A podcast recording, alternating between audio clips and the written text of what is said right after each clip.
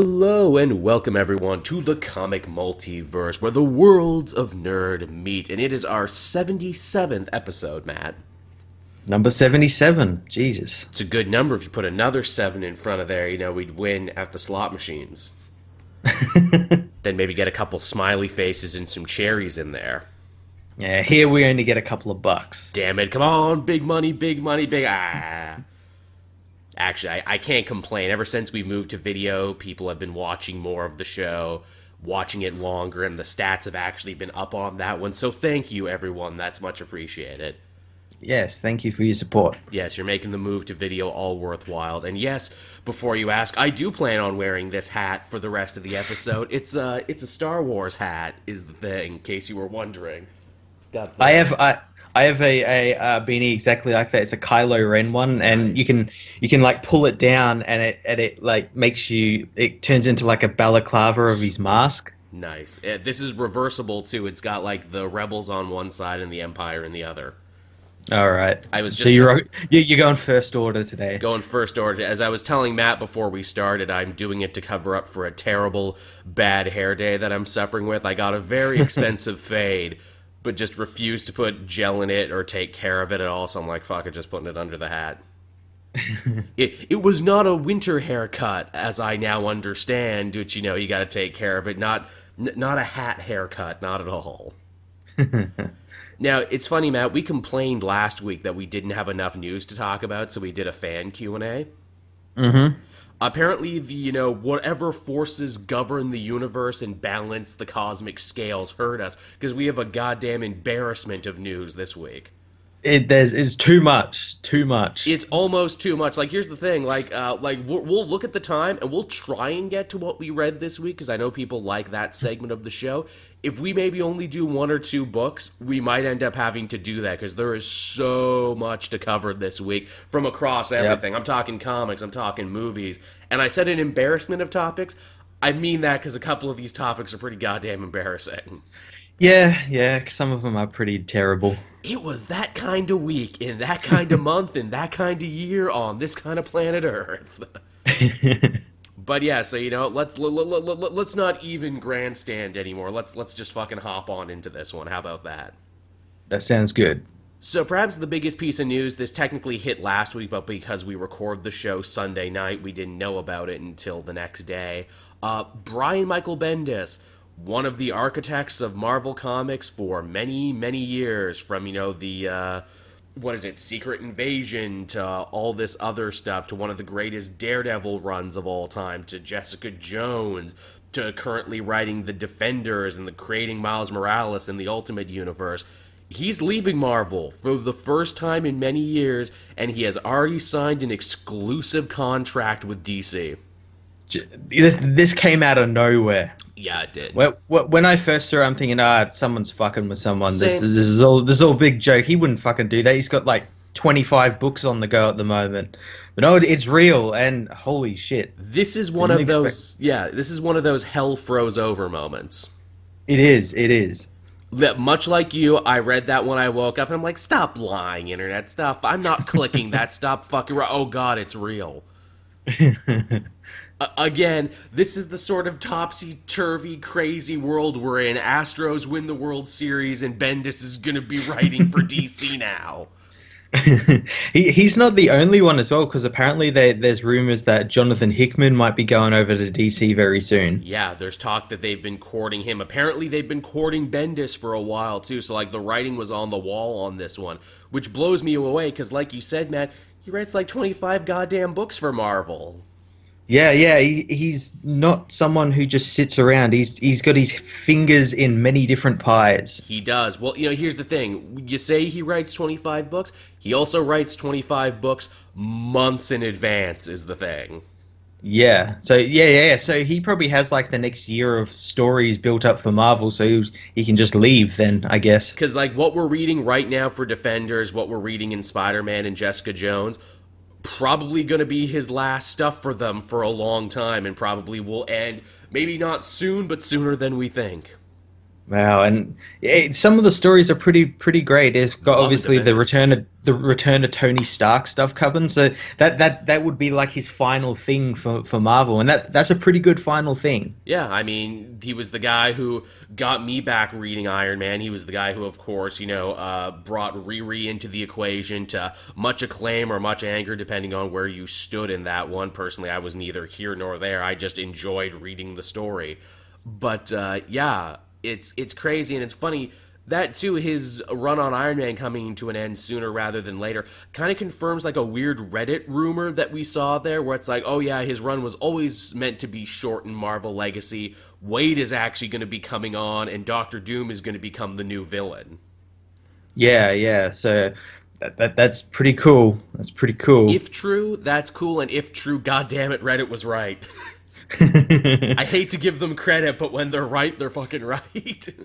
Uh, it's like sixty percent of the time. uh, broken clock is right twice a day but yeah that's nuts and again it like leads to so many questions of like who's gonna pick up the books he drops who is what's he gonna write when he gets to dc Yeah, well, uh, he's been posting like all his like required reading for DC, and it's just like stacks and stacks of pretty much all like the big books that you usually see people write. There's some really like interesting ones in there. Like he's reading a lot of Manhunter, uh, and He's uh, a lot of green arrow at the moment yeah, a lot of uh, JLA, JSA sort of stuff.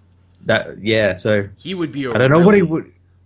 I, I keep saying I keep saying he should write Justice League. Mm, do for Justice League what he did for Avengers back in Disassembled. Never Yeah. have they needed that more than they do now. Because, like, Definitely. Justice League has been pretty unreadable for a long time now. Yeah, yeah. The, since Bryan Hitch, the, the last couple issues have been alright, but they've been like tie-ins or like one-offs from writers, and I'm interested to see what um Christopher Priest is going to do with it. Same here, although now I'm thinking if they have Bendis, maybe Christopher Priest run will be a short run. Yeah, well, maybe that if he does do a Justice League book, maybe that that's like the thing. Like Priest comes in and does like a five or six issue run, and then Bendis starts or something. You know, he's also one of those like high profile creators with such a huge name cachet. They could just make a book for him and be like, okay, Yeah. it's Bendis's Justice League now, or it's Batman by Bendis now. It's just a new book that he gets to play with on his own. Batman by Bendis would be pretty cool. Man, From again, from a guy who did one of the greatest Daredevil runs of all time. Imagine his down and dirty street level Batman. Oh man, that'd be so good. Hell, imagine his interpersonal chatty Justice League, and clearly the dude has a love for the past. And you mentioned all the JSA he was reading. We were promised a JSA book that never happened. I would be very all right with Bendis tackling JSA. Definitely, definitely. Uh, hell, he's shown that you know he knows young kids and everything because he's a father right now, and I think he draws a lot of inspiration from that when he created Miles and created Riri. Uh, put him on Blue Beetle or something. Yeah, yeah, and um, we'll, probably be talking about a little later on the show, but they they moved that new imprint back a little bit, so maybe he could be writing stuff in there because it's new young heroes. Could Absolutely, be writing something like that. He totally could. He would be the perfect fit for that. And in fact, you know, that's another rumor that was kind of persisting where it's like, but why would he leave Marvel? He's been a dyed in the wool Marvel guy forever and ever. Uh, a bunch of people have been kicking around the rumor, and my buddy Sal especially turned me on to this one. This idea where it's like he's been at the company for so long, but has never been offered the editor position, as far as we know. Yep.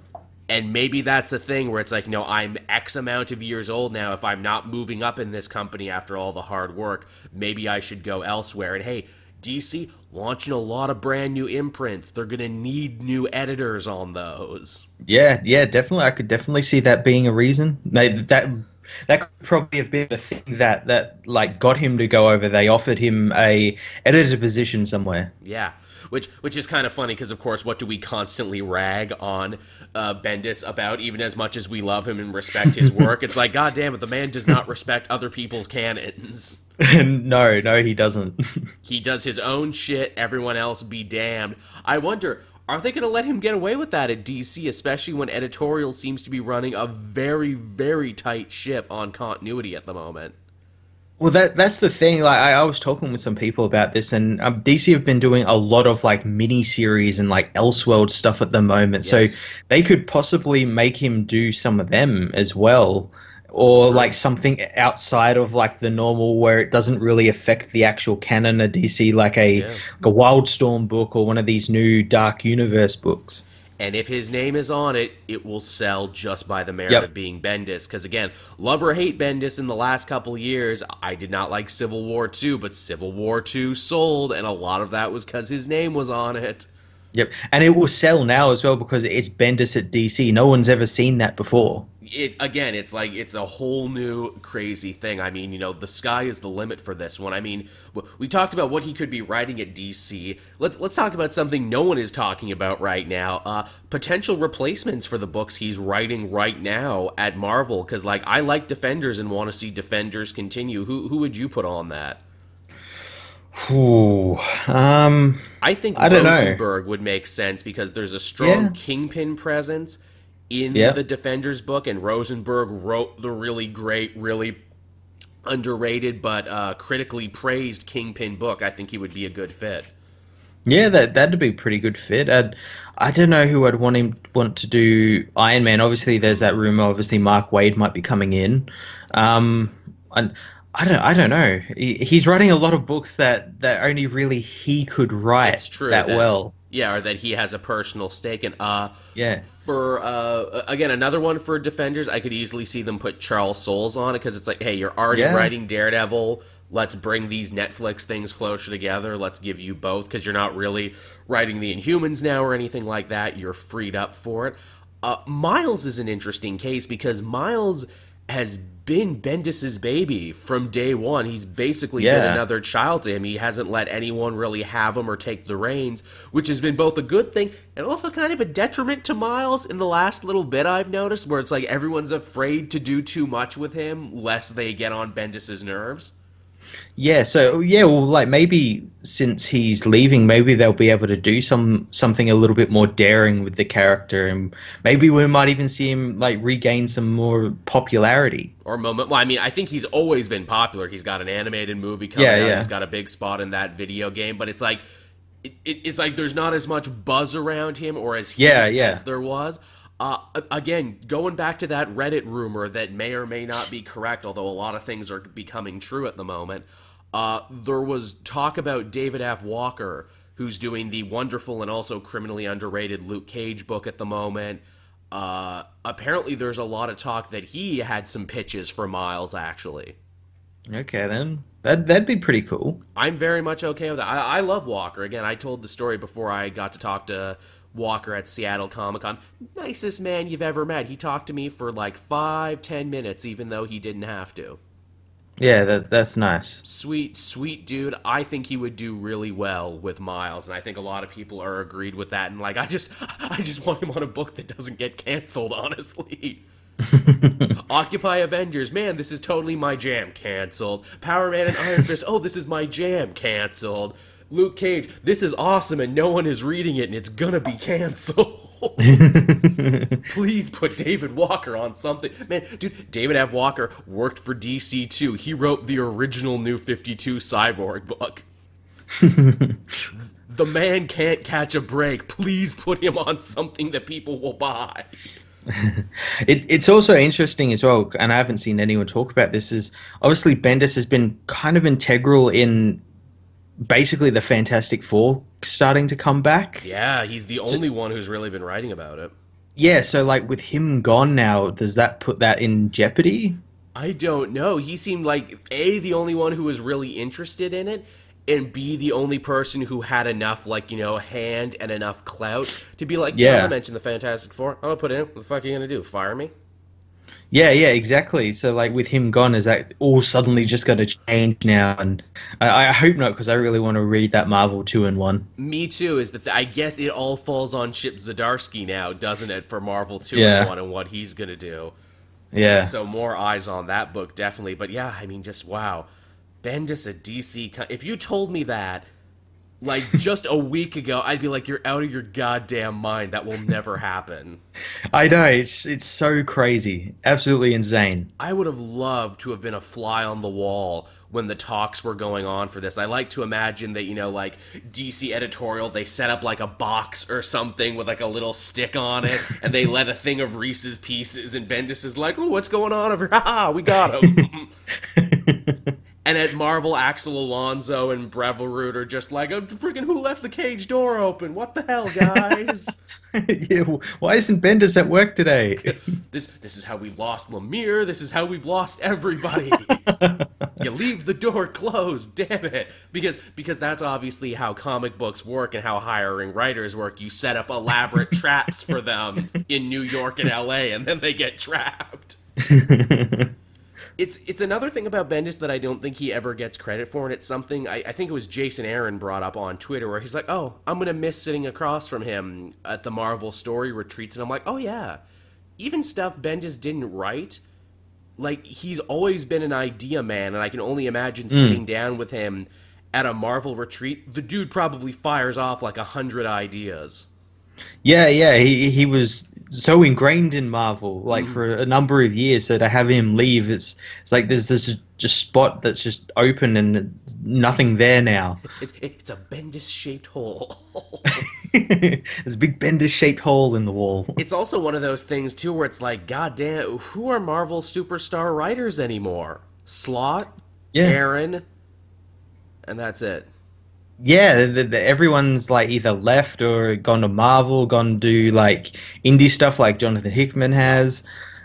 Yeah, they they're kind of losing everything there. They're losing their superstars, and they get like it's just such a point where it's like, no, you you guys got to like you guys have a fallback plan, right? Like I know you're as we mentioned in another episode, they're getting the young, interesting talent, you know, like uh, Saladin Ahmed or uh, what is it again, Matthew Rosenberg.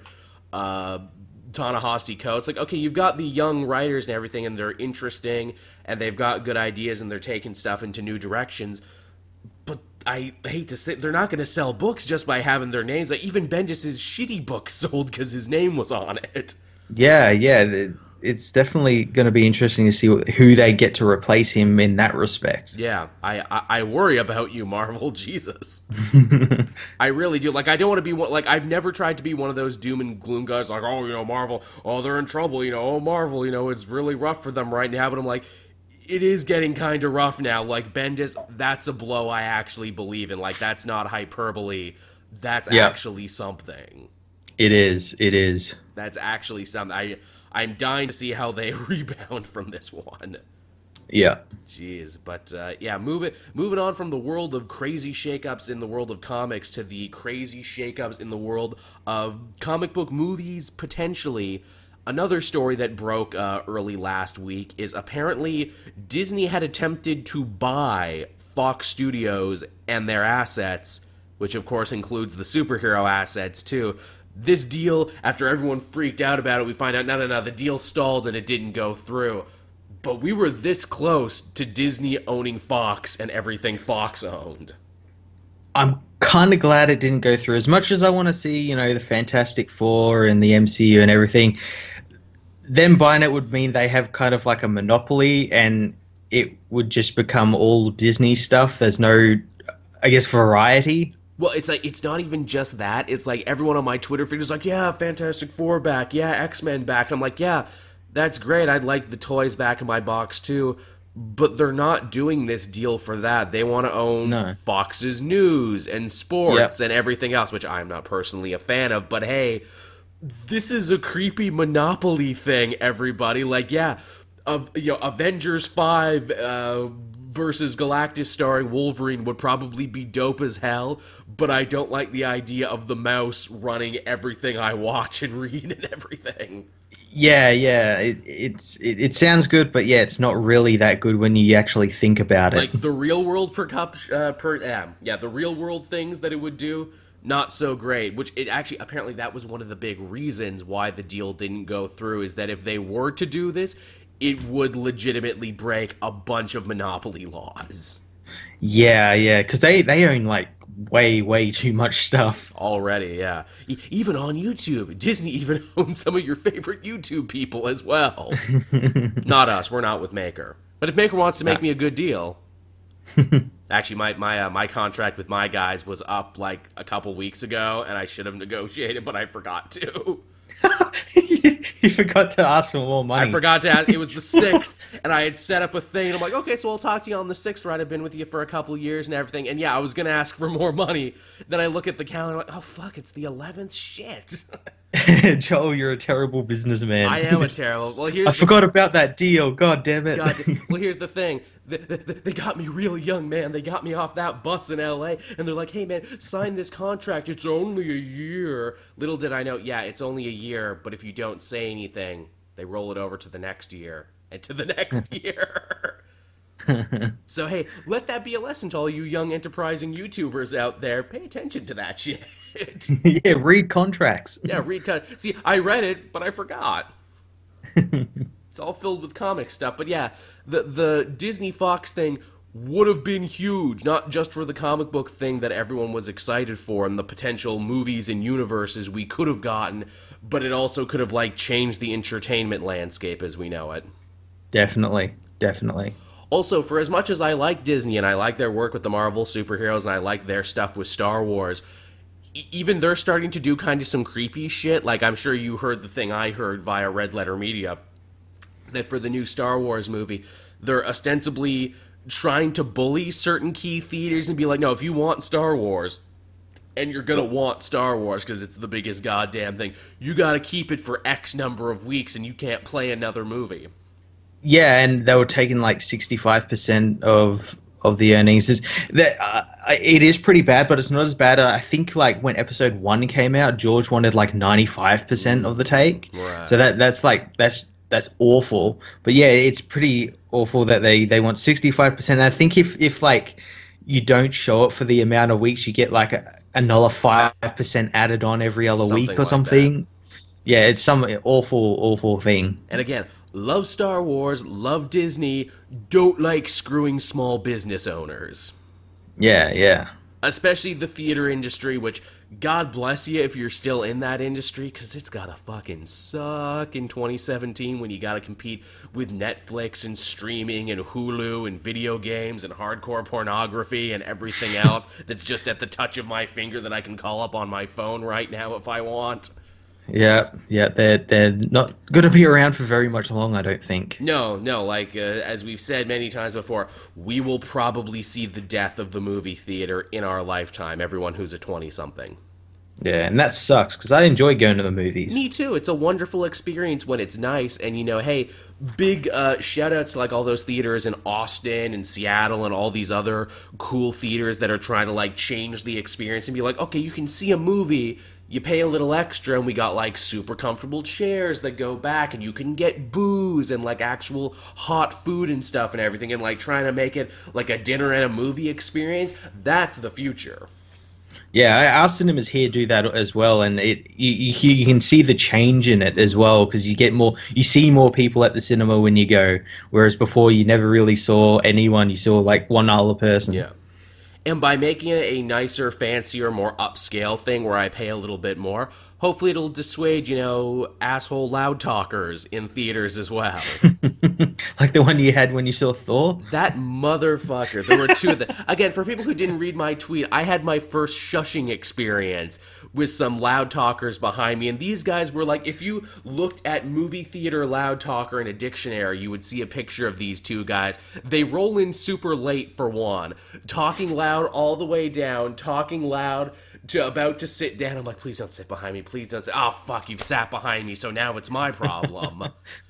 Like they talk all the way through the credits, which is fine. I don't think you should talk through the credits for the people who do want to listen to them, but I will I will accept you talking through the through the opening like, you know, commercials and everything. But then like as soon as the movie started, as soon as we're into it, they were still talking. They were talking about the douchiest thing too. They're like, "Yeah, man, you see that McGregor fight, man? Yeah, you know, check out my uh, my, my MMA fan page on Facebook." And I'm like, "You you dumb motherfucker!" And because it's Canada too, they were talking about George St. Pierre, who ironically was also in a Marvel movie, hilariously. He's been, I think he was in Kick Ass too, so he's actually been in a couple superhero movies. But it's at that point I turned around to them and I said, hey, you're not in your living room, shut the hell up. And they did. like, I never thought I was intimidating to shut them up, but I guess they looked at me and they're like, wow, that pasty nerd is really serious about this. you made them reevaluate their whole life. It really, in that one minute, where it's like, look, I'm fucking doing this for a review, man. If I don't know what's happening with Thor and I don't catch all the subtle Taika Waititi jokes, I'm gonna stomp your fucking ass. now that would have been something to make the small town newspaper, and it would have because I live in that small a town. Paunchy nerd beats up two MMA dicks in movie theater. I'm sitting there in the police station in the drunk tank. Hey, what'd you do? Oh, I beat up two guys at Thor for talking. and the drunks and the heroin addicts, yeah, they had it coming, man. you know, don't mess with him. He'll beat you up. I hate movie talkers, man. I swear. I just go to the theater and I want to shoot up, and there's guys talking behind me. it's the worst. uh, but yeah, so that's that Disney thing. And what's interesting is just because the deal is dead now, as far as we know, doesn't mean it can't be resurrected, though, as deals often are. Yeah, well, people have said, like, yeah, the deal, the talks are dead, but like the deal is still like on the table. Like they could at any moment decide, like, oh, we'll, we'll renegotiate. And just because monopoly laws are stopping Disney from doing it now, Disney gets the laws changed all the time. Everybody, like mm-hmm. Mickey Mouse should have been in the public domain decades ago, but they lobbied Congress and they got it extended, and they will continue to get yep. it extended Disney does not care for your puny human laws. for we are the house of the mouse. And we have human laws do not apply anymore. It's only the laws of the source. exactly, the laws. yeah, exactly. So yeah, they they might get that shit changed, or they'll buy just enough that it doesn't count as a monopoly, but they'll do it. Which man, that's gonna be something. That is going to be something. It's man, it was so much easier with Sony and Spider-Man, just some shitty people sending shitty emails, getting caught and being forced to make a deal. Yeah, yeah. And then people learned from that. Why did have to, why did people have to learn from that? I know. Why did people have to learn from their mistake? Why why couldn't this be easy? Why couldn't we have gotten the Fantastic Four and the X-Men back the easy way? no, we got to have all these hard conversations about monopolies and what that means for the greater entertainment culture and all the people who might lose their jobs. And even though I might be happy in the moment because I get Galactus and Doctor Doom and everything, I'll be sad for all those people. and I'm further conflicted because I don't even like Fox News and sports, and yet I'm actually kind of defending them. What is wrong with me? World's weird, Matt. We live in a weird time. We do. But hey, you know what's even weirder? Uh, Wentworth Miller announced this week that as of the big CW crossover, which is which is this week, right? Crisis on Earth X starts this week. I I think so. I I don't know. I think I think next week because I think this week is a different episode of Supergirl. Right. Okay. So it starts very soon. It starts either this week or next week. Well, he announced via social media that this role, which in fact it's already been announced he'll be playing Citizen Cold in this crazy crossover, not Captain Cold, but that this will be his last CW role for a bit as he goes to do other stuff. Yeah, he's he's kind of leaving the role, which is a shame because we, we kind of wanted him back on the on the Legends team and and running around with them. But yeah, obviously it's not going to happen. I want him back to be a Flash villain again. He was one, if not the best Flash villain from season one, and he was only a villain for a little bit. It was it, it was the yeah. Loki thing. It was the Loki trajectory where he was so good as a villain and so charming he couldn't have stayed a villain longer. I feel super gypped too because we never got like the Rogues Rebellion. We never got all the Rogues fighting him at one time. Yeah, that was a shame. They, they, yeah, they never really used Captain Cold all that often, and when they did, it was like for like a really quick sort of thing. He was yeah. never like a multi-episode villain, which he should really have been. He should he should have been an arc-long villain. He could have been an arc-long villain. Yeah, that's a real shame that we'll never get to see him. Like, well, I, I keep pitching Gorilla Grodd should bring them back and mind control and everything, so that way you get around all the new character developments. Yeah, yeah. And that way you could have Barry be like, oh, you know, why is Heatwave and Captain Cold attacking me? I thought they were good. Now, ah, mind control. Yeah. That's why. But yeah, he's he's going to be leaving now. Man, between him and Stein, it sucks to see these people we like so much leaving. Yeah, they're all, they're all kind of leaving after a couple of seasons. It's it's weird if they're gonna like maybe either recast or like just add someone in that fills that role. I think it's one of those things where it's like you can go and we'll leave it open ended enough that we can bring you back when you're done, whatever engagement you have. Yeah, ah, the, the the the Colton Haynes agreement. Yeah, there you go. when when you go when you go off to go do movies and try and be famous and that doesn't succeed, you can always just come back to Arrow. There you go. I mean, to their credit, I guess it's good that they're like, you know, are popular now and playing super characters helped introduce them to like a whole new audience and like they're getting better deals and better offers now. But at the same time, too, it's like, mm-hmm. oh, but I'm going to miss you though. Yeah, yeah. Especially Cold, because like we said, it feels like there was a lot left undone with his character. There, there was there, there were so many places you could go with it, and they never did anything with it. No, he got too popular too quick and got made into a hero too quickly. Yep. Well, at least we'll always have season one of Legends where he was the best thing when the rest of the show sucked. now the rest of the show is good. What would he even be like if he came back to Legends now when the show is actually enjoyable now? He'd be the only serious one where he'd be like, "What the fuck is wrong with all you people?" That would yeah, exactly that would be the joke. Everyone else is so self-aware and not taking anything seriously. He would be like he was, and everyone would look at him like he was a weirdo. Yeah, yeah. That's man, that's a good pitch, man. I hope they do that at some point. and, and meanwhile, frickin' uh, frickin' poor Constantine out there is like, "I'll be on a two-parter. I'll be whatever you want. Please, I need more more screen time. do I'll voice an animated me. I'll do whatever you want. I just frickin' I, it's hard, man. It's hard out here for Constantine." I, I had a show once. Yeah, you did. They put it in the death slot. It was really good and really loyal to the subject matter. I'm sorry it didn't work out for you. I find it so strange that like that show, a magical based character show, failed, but like something like Lucifer keeps getting series. And Lucifer's Lucifer's okay, but like it's kind of like the same sort of thing. My uh, my mom watches Lucifer now. She called me. It's like, hey, you hear you hear about that devil show with the Lucifer?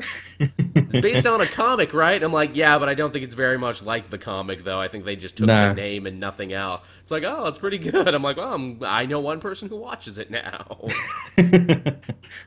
I, it's funny. I never watched like episode one of Lucifer because I'm like, man, freaking if Constantine didn't make it, this isn't gonna make it. Three seasons? Are you for real?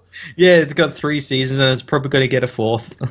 As I have said many times before, the problem with Constantine is the same problem with John Carter of Mars, and that is it was the original. It was the trendsetter for the hard drinking, hard living, hard smoking British magic man in a trench coat. That stuff like Supernatural and Grimm and all these other shows were stealing off its plate forever and ever. So by the time it actually got made into a thing, everyone's like, Yeah. "Yeah, this is derivative."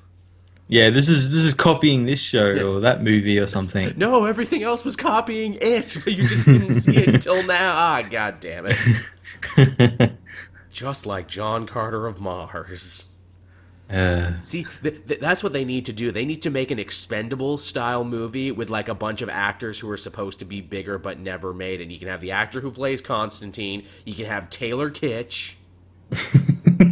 and they're all on a team of guys like we were almost famous. We were totally, you know, aimed to be famous, then we weren't. That's what they got to do. Ooh, you can get the guy who played Jack from Lost. Although, I mean, I guess he was technically big before Lost. Lost was his comeback, actually. yeah, yeah. Then he tried doing stuff. Hey, what happened to the what happened to the Irish guy from Lost? One of the hobbits. He seemed like he'd be bigger. Yeah, I, I actually don't know what he's up to. Yeah, he, he did like oh he, he wasn't he in he was in like Wolverine Origins and again with Taylor Kitsch. Yeah, again with Taylor. Kitsch. There's Kitsch. something about that guy. He, he- he kills people's careers. brings them all back to the curse of Kitsch. It's a bitch being Kitsch.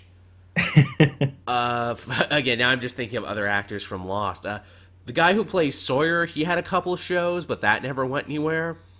Yeah, and they had him in Mission Impossible for like two seconds Right. before being shot. He was like in a terrible musical too, and you're like, wow, you just do anything, huh? I thought you were so good on that show, but now you just seem to do whatever. what about Sayid? Did Sayid go on to do anything? uh, he was in Heroes, wasn't he? Was that the same actor? Well, because it was the same people, yeah, who did Heroes, who did Lost. I I think I mean, I'm probably thinking of someone else. I think that might have been a different Indian guy. Oh, well, I mean, they're all probably on Once Upon a Time because that's the connection of Lost Heroes and Once Upon a Time. they all use a lot of the same. Uh, for, speaking of heroes, uh, Milo Ventimiglia or whatever the hell his name is, he keeps showing up and stuff. He's got a good manager, that guy. I always thought he was super bland, but he keeps showing up and stuff. He gets the work. He gets the work. Apparently, he's a super nice guy in real life. Apparently, he'll talk to you, he'll take pictures, he'll do whatever. Apparently, he's like a total sweetheart. He wants that. He wants that money. He wants that money there. So, sorry, I never learned your name, Milo Vint- Vintimelia, Vintidemelia. it's, it's a lot of words. and hey, you know what? Speaking of uh, what is it, the X Men, and I mean, really, that's all Heroes was is just a gigantic X Men ripoff. Uh, brand new X Men book got announced this week, or leaked. They didn't really announce it, but Tom Taylor is going to be penning X Men Red. Get it? We're keeping with the whole gold blue thing. Yeah, yeah. I, I actually talked to him about it yesterday um, at Comic Con, and he didn't reveal he didn't reveal anything, of course, but um, no. he said there's going to be some there's some some new characters coming and some old characters coming back. Interesting. Of course, the cover, as it revealed, uh, old Jean Grey, who is going to be coming back, getting a mini series. She is going to be going on to lead this team, and she has a brand new costume too. Yeah, everyone's going to have red costumes probably. yeah, keep, keeping it with the team. You know, you got red hair, you get red costumes. I, I think it's a given, and I would put money on this one. If Tom Taylor is writing this one and it's an X Men team, X 23's got to be on it, right? Maybe, maybe, and maybe he he wouldn't want to do that. Maybe it's I too know. obvious. Yeah, I, I I get the feeling that like maybe they're gonna like like twist it a little bit, and X Men Red's gonna be maybe like a villain team. Mm, wouldn't that be great? Yeah, because we don't know in what form old Jean Grey is coming back. Yeah, it could be Phoenix Jean Grey, and that's that's not a hero. No, no, it's not. That's a destructive force of the universe. Uh, yeah, we don't really have a bad guy team at the moment. We have good guy teams, and then we have like X, uh, not not X Force. What's the other one? The one that we- uh, Weapon X. Oh yeah, Weapon X. We we kind of got the anti-hero teams, but we don't have the straight up evil teams. Yeah, yeah, that that'd actually be really cool. I mentioned Laura on an X Men team because it's like, oh damn, you have so many freaking X Men teams and you can't have her on one. Yeah, well, did, didn't we joke about having like a like a, a Wolverine for each team? We did. so this this is how you do it. This or, is the start of it. or, or or I don't know, or you get like Daken on there too if this does end up to be the evil team. now, if it's red, can it only be people who have had red costumes? So you get the Juggernaut on there because he has a very famous red costume. Yeah, uh, you get Omega Red. It's in his name. There you go. I don't know, man. We're building a pretty good team so far. Phoenix, Jean Grey. Yeah, this is pretty OP team. It's a pretty OP team so far. I mean, obviously, if there's new characters, he'll invent new red characters, or just give characters new red costumes. Yeah, yeah. Works perfectly. Yep. Uh, I mean, it's I'm, I'm, excited for people who are excited for this book, but honestly, I have sworn off reading anything X Men, and I don't miss it. I really don't.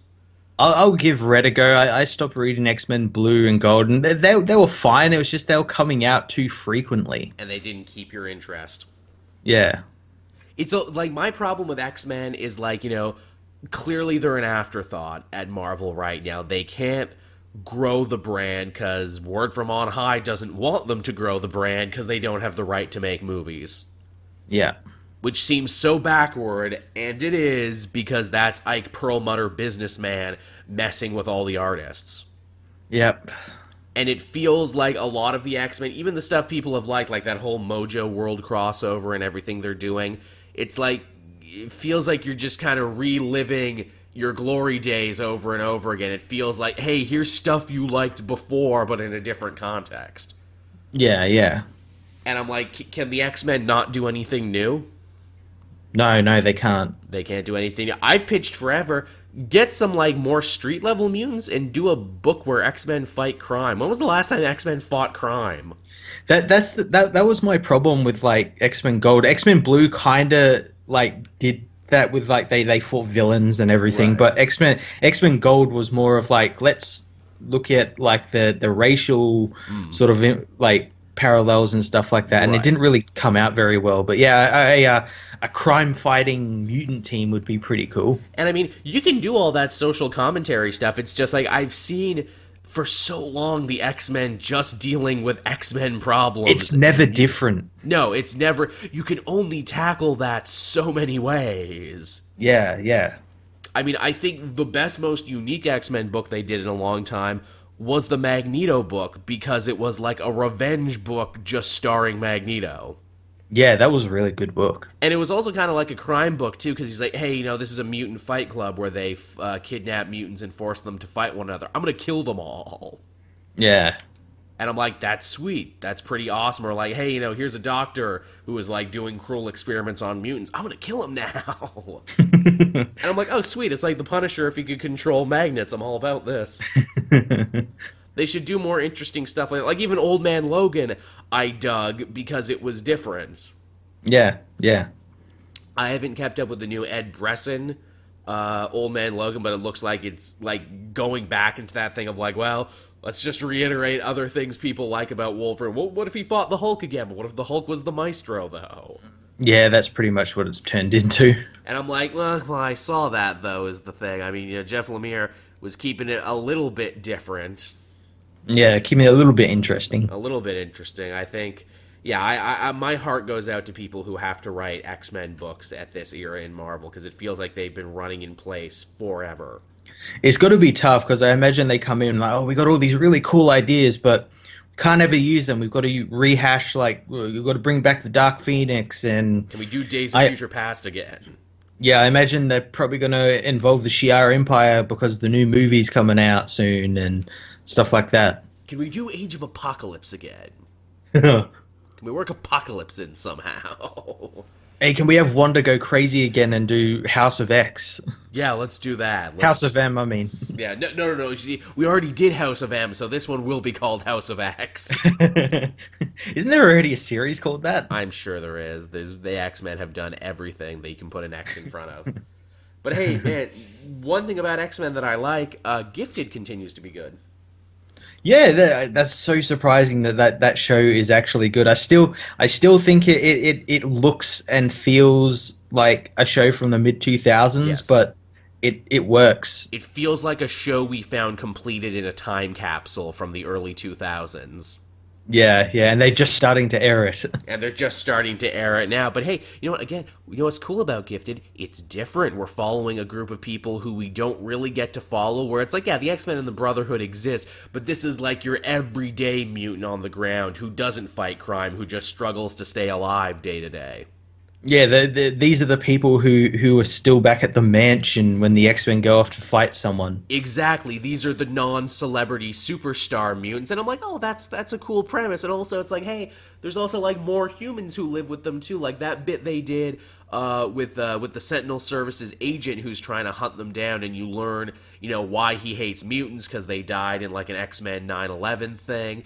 And then, like, they erase his memories of his dead daughter, so he has to learn his daughter is dead all Yeah. over again. I'm like, ow! Yeah, and like, god damn, this is network TV. That's Yeah. pretty heavy for network TV. man you, you that episode is a perfect example where it's like man h- how do you get someone to sympathize with a really bad villain oh that's how Yeah, yeah, that's how you make that's like instant sympathy right there yep.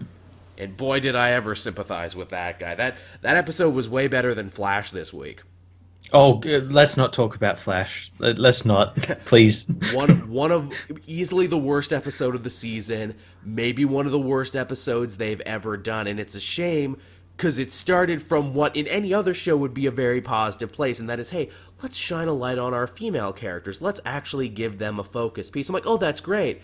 Too bad all your women characters, except for Caitlyn, are super underwritten, and this show only further illustrates how underwritten they are. Yeah, they had nothing to do whatsoever. No, like man, and it's like it was so bad. I'm like, man, I bet some, I bet like some dudes wrote this who just didn't get it, you know. Then I look at, I'm like, oh no, this was directed by a woman and written by two women. Oh no.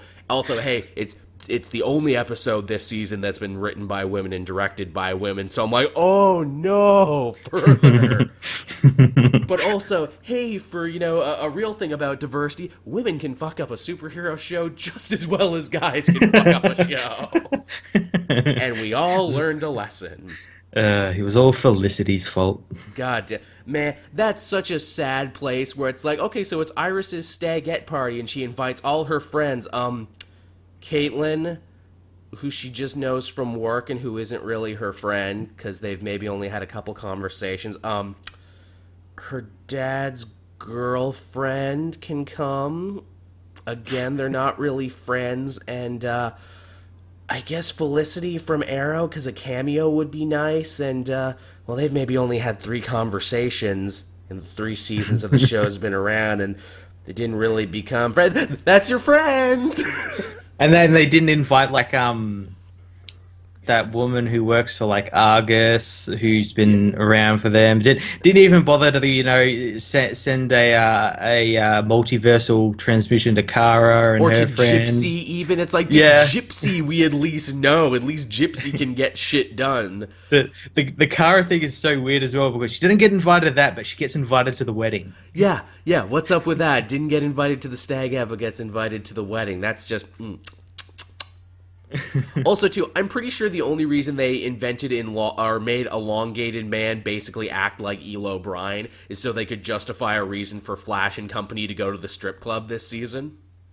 Yeah, but it's a CW strip club, which it's like yeah, it's, it's a PG-13 strip yeah, club. if you can't show anything and you can't do anything, why are you even trying? Yeah, yeah. and oh, poor Katee Sackhoff too, just you know, just mugging. Uh, that, that that was an awful villain. That and like the, the the the villain who has the power to grow like a tentacle from his eye. It's like the worst fucking power ever. That guy is from the comics. Her character is not. Her character is a new one they created. In the comics, does he did do that? I I had no idea that guy was from the comics. Uh, yeah, I think that was his name. He's like a weird weird like 1950s character that they dug up because he's kind of related to uh, DeVoe. Like they were in the same story together, so I think they just grabbed the name and put it on him. Nah. Uh, okay then. Yeah, that was God. That was a bad episode that just misfired on so much. Yeah. It's like you know we're gonna we're gonna shine a light on our female characters. don't unless you're gonna write them better. like really don't. Like no one came out of that episode looking good. Everyone looked like a chode at the end of that one. Yeah. Christ, that one was tone deaf. But hey, uh, bringing it back to some ladies we do like and some ladies who are well written, Mera is going to be getting a solo series, uh, solo mini series in February from Dan Abnett. Yeah, probably just in time for the Aquaman movie to be coming out. There you go. Um, pretty pretty cool. Pretty cool. I've been saying since the Geoff Johns run on Aquaman that Mera could probably hold up a solo series because she's not I, a sidekick; she's an actual crime-fighting partner. I, I'm surprised that she hasn't had one until now. Like it's it, when I read that, I'm like, really? She hasn't had one? I'm I'm sure she's sure she's had one in like like the the early 2000s or the 90s or something. No, but yeah, this, this is her first. Good for her. And again, you mentioned the movie. I can understand because her costume looks better than Momoa's, and she looks cooler than Momoa. They're already getting ready for being like, no, no, no, she's going to be the big breakout of this. We just, we just know. but yeah, more power for that. I like that it's Abnett behind it. Much much like mm-hmm. you fell off X Men, I fell off Aquaman, which is a shame. So did I.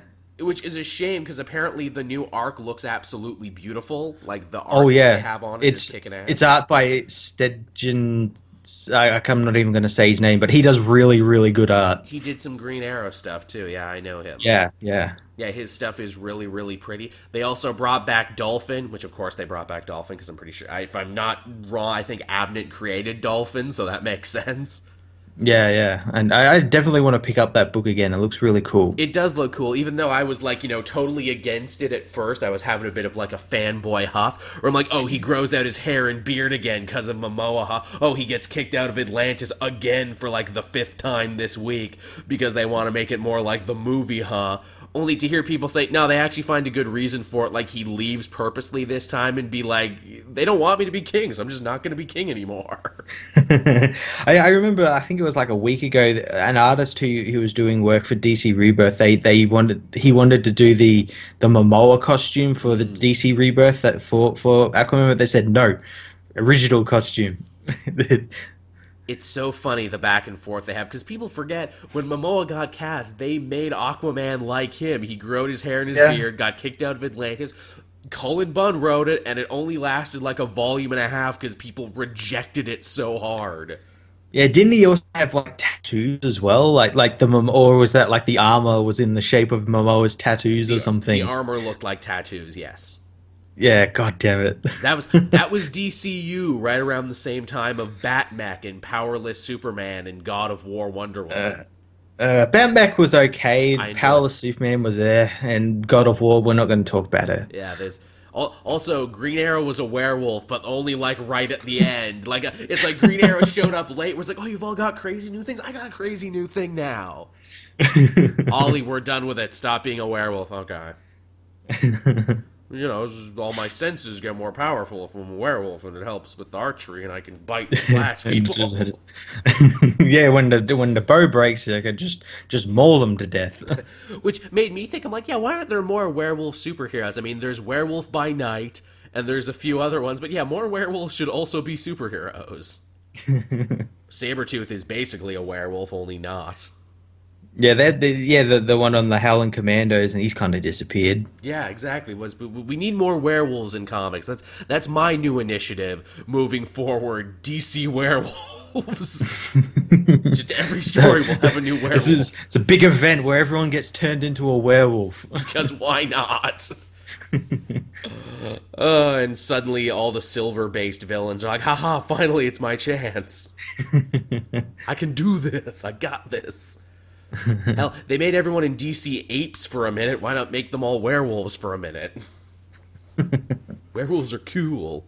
Uh, what else do we have here? Oh, well, keeping with the DC film thing, and we were, we got a couple stories related to that. Uh, ben Affleck, in a big interview a week before Justice League opens, they ask him, hey, uh, can you tell us about the future of Batman? And he said, I'm unsure. and then left it at that. Oh, God. Look, I got no horse in this DC film race. I haven't liked them. I enjoyed Wonder Woman. I want them to succeed even if I see all the problems. Even this hurt me where I'm like, you don't say that, Ben. Even if you're quitting after Justice League, you don't say that a week before the movie. was other people need to get paid too, Ben. Uh, he just doesn't give a fuck anymore. there is a massive hole there in the Warner Brothers backlot. oh, what's that hole? Oh, that's what Ben Affleck drops the fucks he doesn't give. it's just overflowing with fucks he doesn't give. that that is a man who just is tired and fed up and wants out. Yeah, I, I can't remember the last time like a role did this to someone. Like just like that coupled with like obviously his personal life thing. It's just like just like made him a hollow shell of a person. Did did anyone on Justice League have any fun? It doesn't seem like they did. it sounded like it was a grueling death march where it's like, okay, here you did it with Snyder. Oh no, he had a real personal tragedy. That sucks. Okay, everyone's got to come back in now and do it again because we got to reshoot this and we got to make it salvageable. Yeah, yeah. They, so they basically had to make the same movie twice with different directors. So it means doing the same thing but two times differently. Uh, do we get paid more? No, no. You get paid once. and I mean, I look. That's that's Hollywood. That's the price of making movies and everything. But still, that's gotta suck, and that's just gotta suck the energy out of you. And then on top of it, oh yeah, now you gotta go do media. Yeah, yeah, media tour for you know two months. Now you got to answer the same question a million times a day. And hey, here's the thing: the guy who asked that question, "What's the future of Batman?" For all we know, that was the millionth time he got asked that today, and he's like, "You know what? I don't fucking know." How about that? Write that down on your paper. I don't know. I'm tired. I don't know. yeah, I, I just want to go sleep. Yeah, I want to drink, but I can't. Yeah, but I, I just don't know. And it's like, you know, even Momoa in that video too, like he also kind of looked tired too cuz again, we don't know when these presses were done. Like maybe that was just the snapping point. Yeah, probably. And even still, like it breaks my heart because it's like, man, playing Batman should be the most fun job in the world, shouldn't it? Like you should Yeah. have a smile on your face and a song in your heart. I'm Batman. But Ben Affleck isn't that. Yeah, you, you gotta wonder like what what like his schedule as Batman has been like. It's probably been grueling as hell. yeah. For for movies that critics don't like and fans continually argue back and forth about where it's like, does anyone care what I'm doing? Yeah, yeah, And also too, it's like, you know, Affleck said, Oh, I did this for my kids, you know, I thought it would be cool to be Batman for my kids. I, I can only imagine this probably hasn't helped out his relationship with his kids or anything else. yeah. No, his, his Batman isn't like something you just show it like a kid. Like, No. hey, look, come watch Daddy blow a guy up with a flamethrower. Yeah, I don't know how old your kids are, Ben, but that seems like kind of a thing where it's like you made a Batman movie you couldn't bring your kids to, or at least you'd have to think twice about. yeah. That's unfortunate. That's really unfortunate. And again, yeah, we don't know what the future holds for Batman. Maybe they'll kill him. Maybe they'll recast him. Maybe they'll, I don't know, flashpoint him out of existence or something. Well, I think that's probably what what what they're waiting for. They're going to see how Justice League does, and if it does well, they'll be like, "Oh, we'll change Flash back to a normal movie." And if it doesn't, we'll say, "Oh, that's going to be the reset point. We're going to have Aquaman, and then we're going to reset with Flash." That's amazing. This many movies in, and you already need a contingency back out to reboot everything. Yep, yep. like the Marvel movies, there was a lot of places there leading up to Avengers where they could have screwed up. They lost Edward Norton, but Edward mm-hmm. Norton and the Hulk are not Batman. Yeah, no. I- I said the other day, like, can you imagine like like Ragnarok with like Edward Norton's Oh, Bruce jeez. Banner? It would be so out of place. It would have been weird. It would have been really weird. And I bet you Edward Norton, who's such a serious, you know, direct, like concentrated actor who demands on Final Cut, I'm sure he wouldn't have wanted Taika Waititi in it. I'm sure he would have been like, no. Yeah, and, and if he did, it'd be like, you know, Thor joking around about being turned into a frog and anything, and then and then it cuts to like Edward Norton's Bruce going on about how he almost killed himself Uh. because of all the all, all the sadness and, and Yeah. shit. There's a monster in me. Although that being said, like it's not that Norton doesn't do comedy. Like he did Death to Smoochy, and he's done a, a couple other comedic, uh, like more comedic roles. But like, no, it doesn't seem like he would be down for that. No. Yeah. But yeah, so that's that, that's your Ben Affleck Batman news, everybody. Be sure to stay posted for when they eventually recast him. Because that's another thing too. It's like I think the writing's on the wall. I think everybody knows that there's a good chance he might back out. But even still, it's like don't say that a week before the movie. Yeah, yeah. like that's just a dick move. Like I'm gonna be like after that interview would be over, I'd be looking at him and I'd be like, motherfucker. like, like again, to compare it to Marvel for a second, at least Mark Ruffalo in interviews only just gives information he's not supposed to. yeah, and accidentally Instagrams parts of movies. I I loved that when they were all together and Sam Jackson was yelling at him like, "Motherfucker, turn off your phone." what are you doing, Mark? What are you doing? Because here's the thing: you might not think it's Samuel L. Jackson, but he is very professional in real life, actually, and he's very like not jokey. He's like in character. I'm my character right now. Don't break my character. So to hear him just be like, "Turn off your phone," when Sam Jackson yells at you to turn off your phone, you turn off your phone. Can you believe we've been talking for about an hour now and we're still only about halfway through the news for this week? so much news, and I imagine I I guarantee after we do this, there's going to be some other Oh, big yeah. news. Rob Hickman's going to be over at DC by the time we get off this. Yeah, I don't have Twitter open right now, but yeah, that's the thing. Freaking Hickman to DC now. Man, you know, th- like Hickman to DC, that's going to be something. But when Aaron goes to DC, or if he goes to DC, that's going to be huge. Wow. Imagine Jason Aaron's take on Batman, like a gritty Batman street adventure. God damn that! I, I I want him to do what he did for Thor for Wonder Woman. Oh god, yeah, that would kick at dude. Uh, Jason Aaron on Shazam. Oh, dude. he he finds like, hey, there's actually a bunch of great stuff here. I'm working with. I'm reinventing. I'm doing this whole thing. but it's also like you know, there's just got like this grit and this force to it, and it's like really well put together. But uh, g- g- keeping in the DC movie zone for a little bit, and hey, keeping with Shazam actually. So see, we're getting better at transitions here. Uh, could Black Bolt show up in Suicide Squad 2? They're saying maybe. Oh well, I guess like th- this movie's going to be like Suicide Squad two, the death of the Suicide Squad. yeah, really. I don't Like- think they'll stand a chance against this guy. what, what- what's a guy with a gun and a girl with a baseball bat going to do against like the King of Kahndaq, who's like like power levels of Superman? Living Lightning Man, yeah. Although I mean that movie does kind of write itself. Okay, Squad, your next mission is to invade Kahndaq and pull off a political assassination against their leader. Oh no, he has magic powers. Fuck. See, see, that'd be a good idea. They don't know anything about him. He's like some mysterious sort of king. Then they only see like glimpses of him, and then yeah, they go in to you know try and take over the country because oil or something. It would be And and then oh fuck, he's he's fucking the Rock.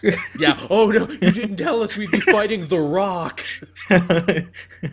Get out of my country, family. I- I think I'm excited because I want to see the Rock as Black Adam, uh, but that's the wrong kind of movie to put him in. clearly he wants to be Black Adam. Clearly they have him on retainer. And they're like, look, we promised Dwayne, we'll put you in something at some point. We don't know where. We don't know when. Because, like, that's all it is. It's like, you know, we have Black Adam. We know it's going to be something. We know it's a career vehicle for Dwayne Johnson. We're just not sure where to put him in. Maybe you'll get your own movie. Maybe you'll be a villain. Maybe you won't. We don't know. It's the same with Deathstroke. They're like, Yeah. hey, we might put him in here. Oh no, that movie got changed. Oh, we'll, we'll keep him on retainer, and maybe he might get a solo film. seems like such an ass backwards way to make movies. Well, we have this character and we have this actor, but we don't know what we're going to do with it. Yeah, exactly. It's so weird. We'll put him somewhere. Actually, you know, again, as we talk about this like Suicide Squad versus Black Adam movie, it actually gets kind of more interesting because like Black Adam is an anti-hero, almost much like the Suicide Squad, whereas like you know I'm all about defending my country from outside interests.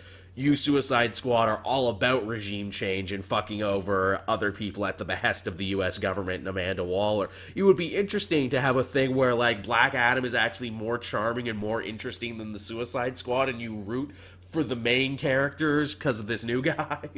Well, see, that's that's basically going to happen because it's the fucking Rock. He's never not charming, and it's then Jai Courtney.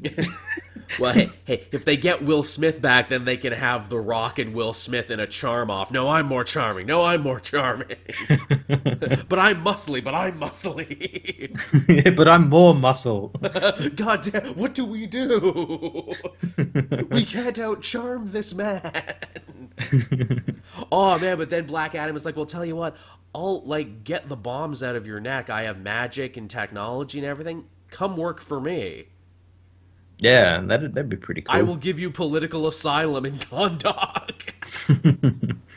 you never have to go back. Oh, I mean, it's like he doesn't turn all the team, but he turns like one or two members of the team. So it's like the Suicide Squad versus the Suicide Squad. That'd be pretty cool. And you can kill at least one because obviously every movie has a new member. so like that's the red shirt. The red shirt's the That- one that turns against them. That's going to be so fun when when they start maybe casting for this film. They'll be like, and this actor as I know some Suicide Squad member who was in like two issues. And I'm like, ah, he's he's the one who's going to die. Yeah. He's the one who's going to die. yeah, that that was so funny when they had uh friggin' poor Sam Lake as uh what is it, Slipknot. It's like, oh, you mean the character whose greatest deed in the comics was dying to prove that it's legit? You mean that guy? Oh yeah, that guy. yeah, the guy that could climb anything. He's going to stop Superman. with his ropes laced with kryptonite. don't don't count out my rope powers. It's like, can he psychically control ropes? Can he talk to rope? No, he's he's just good with ropes. Oh, okay. but but he can summon ropes, right? He can like shoot ropes out of his. No, no, he can't even do that. no, he, he can, and he can only carry about 200 feet. so he's he's not very useful. Why did we put him on this team again? Oh yeah, yeah. You need a red shirt. You need to kill one guy to show all the rest that you're serious. Oh, okay, I get it. but yeah, so that's your Black Adam news there. I was against it, but the more we talk about it, I'm kind of on board with it now. I am, but the problem is our ideas are probably a lot better than what they're going to come up with in the film. Yeah, the people who actually get paid to make these movies don't have as good an idea as us two jagoffs just talking on the internet. Yeah. what we're saying is DC Films hire us, is what we're saying. we'll we'll make it for you. well, I will I will do it for free. There you go. You'll do it for the exposure, and I'll do it for access to the craft service table. you can pay me in sandwiches and M and M's. you, come see me on studio. I built a house out of like all those like pre-wrapped sandwiches, and I'm just hanging out in it. It's the sandwich fort. the sandwich fort, and all the other actors are like, "Hey, can we come in your sandwich fort?" No, no one allowed in my sandwich fort. man, you know we made fun of Jai Courtney for years. Turns out he's really nice in real life. We sat. he probably he probably is. He's Australian, so he there probably is very nice. we sat and drank Fosters with him and did other stereotypical Australian things. yeah, wouldn't that always be the way? Like the actors that you hear are always really nice are actually dicks, and the actors who you don't like are actually super cool. That's how it goes. and then me and Common played Xbox. It was great. and I'm like, man, you're a really you're a really interesting actor. Like I know you rap and everything, but like those couple appearances in other David Ayer movies you've made are, are really good. you should you should act more, man. You you have a presence about you, sir. uh, and from the world of superhero movies to the world of science fiction, science fantasy, uh, Rian Johnson came out this week and said that he will be involved and will be developing three, count them, three brand new Star Wars movies in a brand new trilogy not connected to the Skywalker trilogy that's currently ongoing. Yep, new characters and everything. Everyone wanted him to direct episode nine, but but uh, obviously Lucasfilm went, ah, fuck that. We'll just give him three new movies. Not a bad trade off, huh? no, I, I think he even tweeted out. He's like, "Well, first I was like, I hope people enjoy the Last Jedi. Now I really hope people enjoy The Last Jedi. yeah, because it's like, hey, here's the keys to the kingdom, man. Make your own Star Wars. Play with all the toys. do whatever you want. Man, the stress would fucking kill me with that one. I would go full Martin Lawrence. I'd be naked, waving a gun around in traffic. I'm dehydrated. and they'd be like, wow, why did Joel go crazy? Oh, they told him he could make a brand new Star Wars trilogy from scratch. He couldn't handle yeah, it. with with anything he wanted within the space of Star Wars. And he, yeah, he just cracked, man. and with all the Disney money behind him.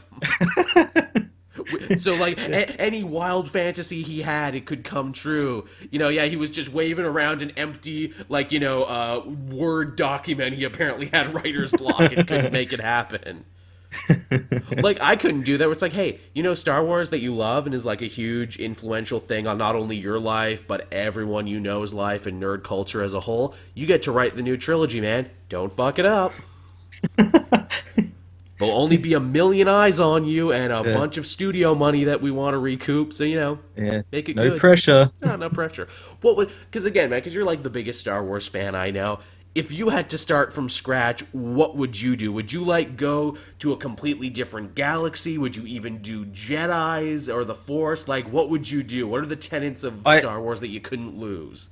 I would do none of that. I, would stay in the same galaxy, but I'd do no Jedi, no Force or anything, and just do it. No, no galactic war or anything, because every trilogy has been about a galactic war.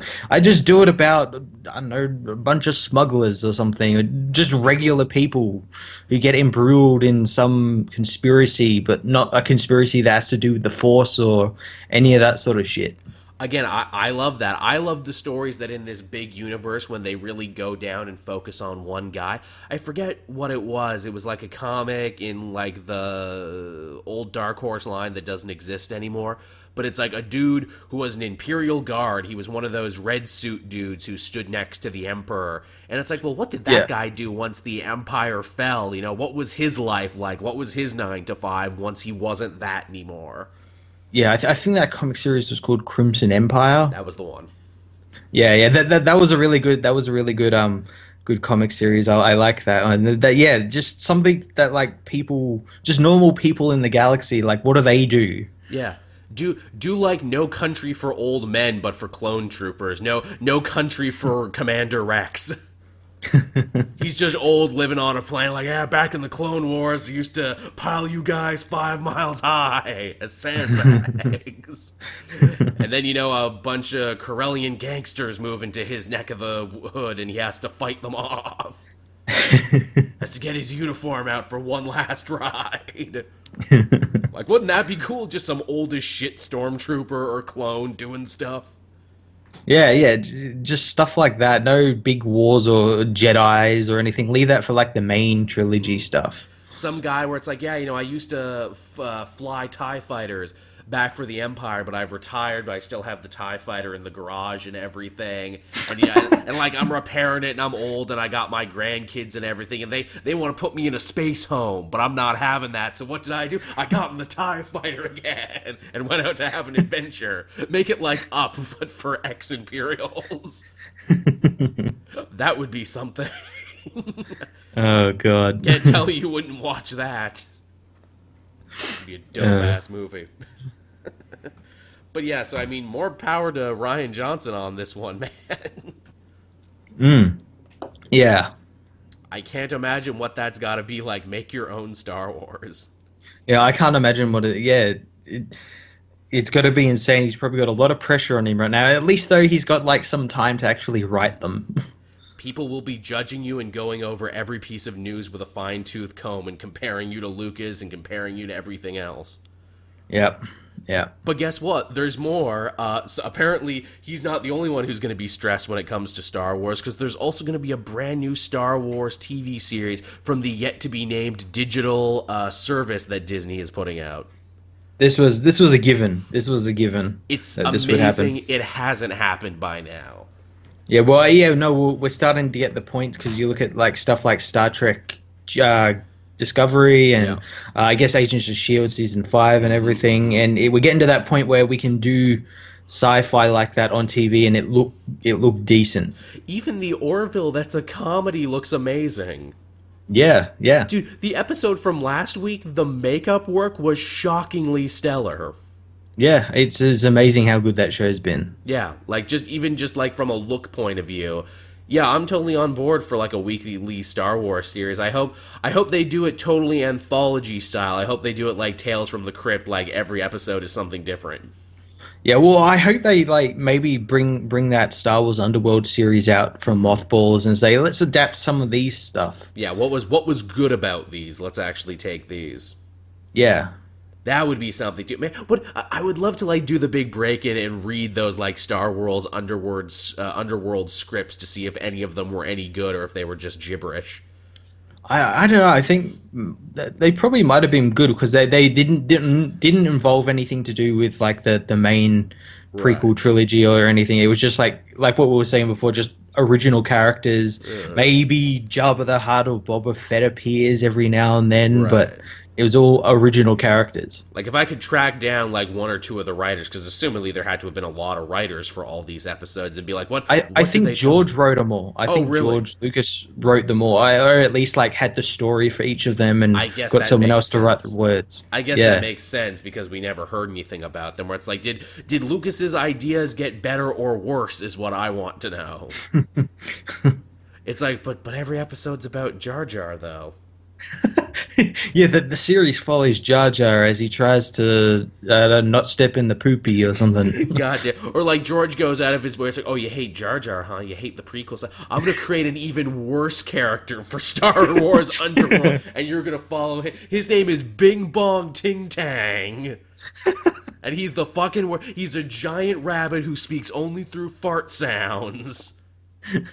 and he's got eight arms. That's each a different puppet that we gotta work. and yeah, and that's what the series is about. You follow him through the underworld of Star Wars. Yeah, and Jar Jar is his sidekick. and every episode is just Bing Bong furiously masturbating into the camera. For 22 minutes. Yeah, you want that? You want that, don't you? I, I wrote 60 episodes about this. wow, George, this is really angry and vindictive. I know I am. and then Darth Icky shows up too. Yeah, see, see, I stopped giving a shit about names. I sold my company to white slaves. Oh god, yeah, yeah. Then he does the white slaver episode, which is really distasteful. Yeah, and for some reason, there's like a tie-in episode with Red Tails. oh no! Yeah, yeah. When Bing was... Bong joins the Red Tails. oh god, because he was working on that at the time, and he really cared about it. Oh, Red Tails makes me sad for a lot of reasons because that story should have been better. Lucas should have been better, and also it makes me sad because Aaron McGruder, the Boondocks guy, apparently wrote like a bunch of cleanup for that movie too. Uh. so I wish it did better so he could have gotten more work because he has a really unique voice, and you know I really like him. Yeah. Surprised McGruder hasn't been uh, snatched up by Marvel or DC. Maybe he doesn't like traditional comics after years of working in newspaper strips. Maybe. Maybe he sees newspaper strips as having more freedom, or even just the change of being like, whoa, whoa, whoa. So you mean instead of a strip, I got to write like all these other pages? just a, a, strip times 20 yeah strip times 20 well can't you just do what they did in the old superman ones where you just take all my strips and put them together and make a book out of it Can't you just do that? Well, I mean, we could, but it might take a while. but yeah, so that's uh, that's some Star Wars stuff. But oh wait, we're not done. More news came out about this yet to be named Disney digital app. Uh, hey, if you don't have a name, Disney, you can take Disney Digital, but you got to pay me for it. was was my idea. Original name, do not steal. we trademarked it and everything. Trademark Disney. See, see you get tables have turned, Disney. Yeah, yeah, yeah. Usually you're the one putting out copyright claims on me and my stuff. Well, guess what? now I'm gonna demonetize your streaming service. you're gonna wake up in the morning, make your tea, and see a little piss yellow dollar sign. Uh. And you've lost twenty to forty dollars in the night, and you don't know why. it's like all these companies literally come to my home in the night while I'm sleeping. It's like shh, and then you take twenty dollars from my wallet. no, it's not even that you take twenty dollars from my wallet because that implies that I had the money in there. It's like you take negative money from my wallet and money that I would have had but don't have now. Goddamn! But now I'm getting off topic. But yeah, uh, they have a new digital streaming service, and they're going to be creating brand new original Marvel shows for it too. Yeah, and it, it also threw into question like what's going to happen with the Netflix stuff. Mm. Like, obviously, we're going to have season three of and all those of like mm. Luke Cage, Daredevil, and everything. But like, what are what happens after, after that? that? Well, uh, according to not my favorite, who was nice enough to actually get together all the news this week. Uh, thank you, not my favorite. I've complained in months and weeks past that I need a caped intern well, not my favorite, took it upon himself to compile all the news for this week, saving me a bunch of time and allowing me to enjoy my Sunday. Uh, he puts a little note here on the side that basically says uh, that no, no, that won't affect the future Netflix shows, or at least won't affect the ones we have now. Mm, yeah. But maybe if you wanted a Moon Knight show or a Blade show, maybe they wouldn't go to Netflix. Maybe they would just go to this new app. Yeah, yeah, and I, I, I don't mind. I mean, I mean, I might get the, the app, especially if if they end up releasing it over here in Australia. I don't want to have to go through VPNs and shit to get get to it. That's the thing. Just because it's coming out doesn't mean me and Matt can get it because yeah. we're in Australia and Canada, two countries that are universally fucked over when it comes to new things like this. The, the the the the good thing is though it's just going to be all Disney stuff, so they don't have to go through like licenses like like like how Game of Thrones is here. We don't have HBO Go because yeah. one of our our networks has has it, so we got to go through them. Yeah. So we won't have to deal with any of that sort of stuff. So we might be able to get it. Yeah, I so I disagree with it in only as much as like you know, fuck you. I got to get another digital streaming service now. It's not enough. I pay for Netflix. I got to pay for this too. Yeah, they, Bob Iger did say that it was going to be cheaper than Netflix because at the beginning there's not going to be a lot of stuff, and they realize that, and they they don't want to shaft people. Yeah, I mean, it is kind of a cool idea though to be like, hey, in the future you can get all your beloved Disney classics and a lot of our TV. Like if they just said, "Hey, we have the entirety of the Disney afternoon that you like in brand new crisp Blu-ray presentation," I'd be like, "Fuck yeah." Yeah, it's it's going to be interesting to see what they put up there, and especially like since they own it, they could then like say like, "Oh, this movie's just been in cinemas, it's out," and then like like a month or so before the the release date of like the Blu-ray or something, they could put it up on the streaming service, and they get more money that way. As we said, the paradigm of movies in theaters is changing. That will, uh, excuse me, probably be the future. Yeah, And if Disney was the first to do it, if they were the first to hop on that, that'd be pretty sick. Yeah, and and if they were the first to do it and they show that they can make money, I imagine everywhere else will be doing it as well soon. Uh, they And also we'll be getting that that thing that all the directors didn't like, whereas you could pay to get a movie to that's in in cinemas to watch at home. yeah, you, you got to pay three hundred dollars for it and a licensing fee, but you can get it. Yeah, Which, which again, if that was the case, you know what everyone would do. Hey, who's got the best TV? Everyone kick in fifty bucks. Let's go to Frank's house and let's all watch it on his big TV. Exactly. And we can pause it and rewind it and take a piss and go make more snacks and stuff. Exactly. It's like when pay per view movies were big. hmm Like when they moved from like out of hotels to your satellite provider. Yeah.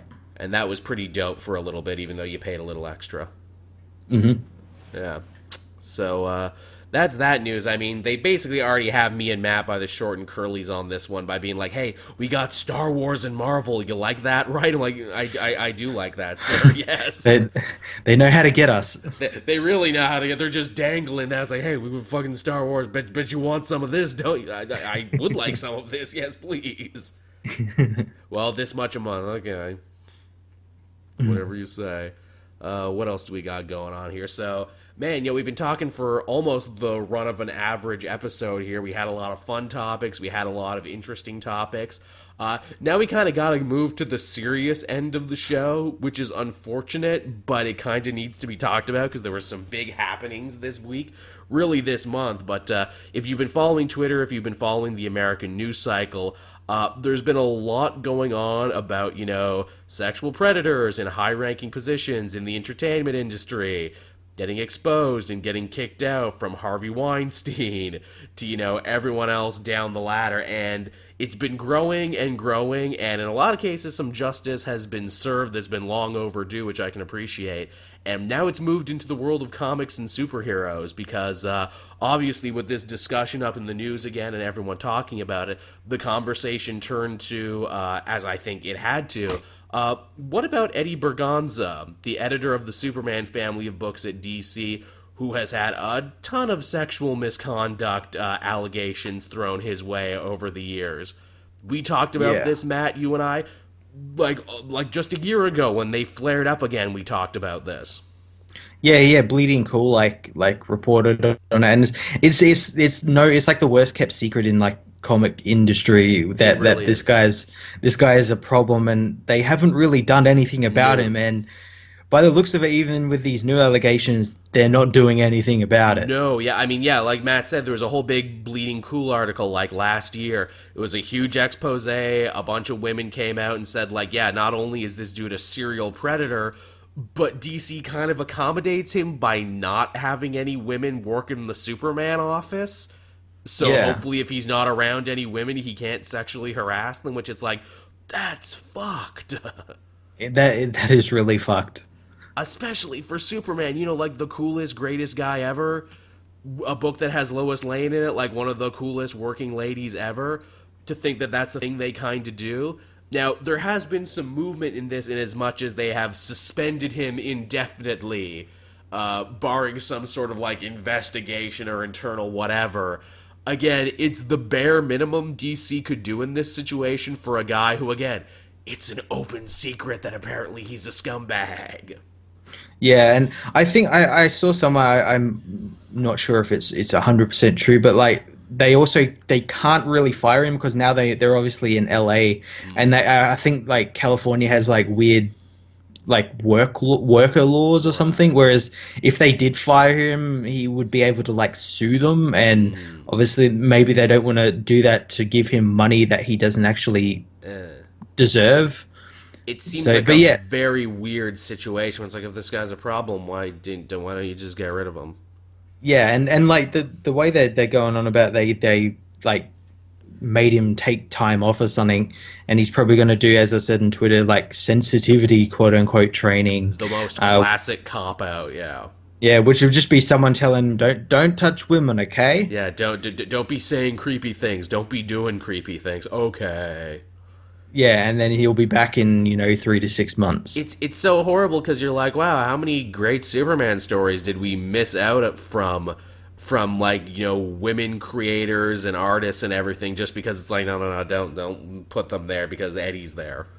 yeah, yeah, it's it's so fucked. It's a very fucked up thing, but you know the fact that DC at least felt pressured enough to suspend him, it's like at at best it would be nice if they let him go, but at worst, like you said, like oh no, he's undergoing sensitivity training. Or here's another thing I was talking to Mitch about this one. I'm like, how much money do you bet this will go for a couple months? Then they'll quietly rehire him as an editor to one of these new imprints they're doing.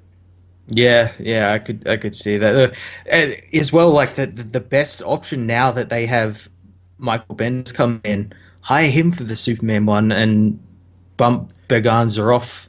You know, fire him. Yeah, send send him to the fucking like you know janitor's closet or something. Yeah, yeah, do something where it's like this. Yeah, it's really, really unfortunate. It's funny, you know, everyone's talking about Berganza and what a scumbag he is. It's funny, no, no, no one's mentioning Lobdell, even though around the same time Berganza was getting like all these Yeah. allegations and everything.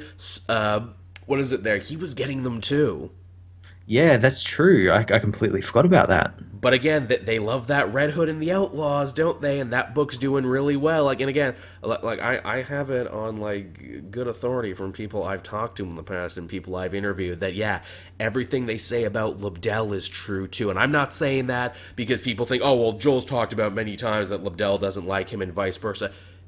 No, I, I don't like him because of the things people have told me about him. Is the thing. I don't want this to be a thing. I'm just saying it's funny that Berganza is the one who gets the let go, but no one mentions anything about Lobdell, even though he has the same shit floating around him.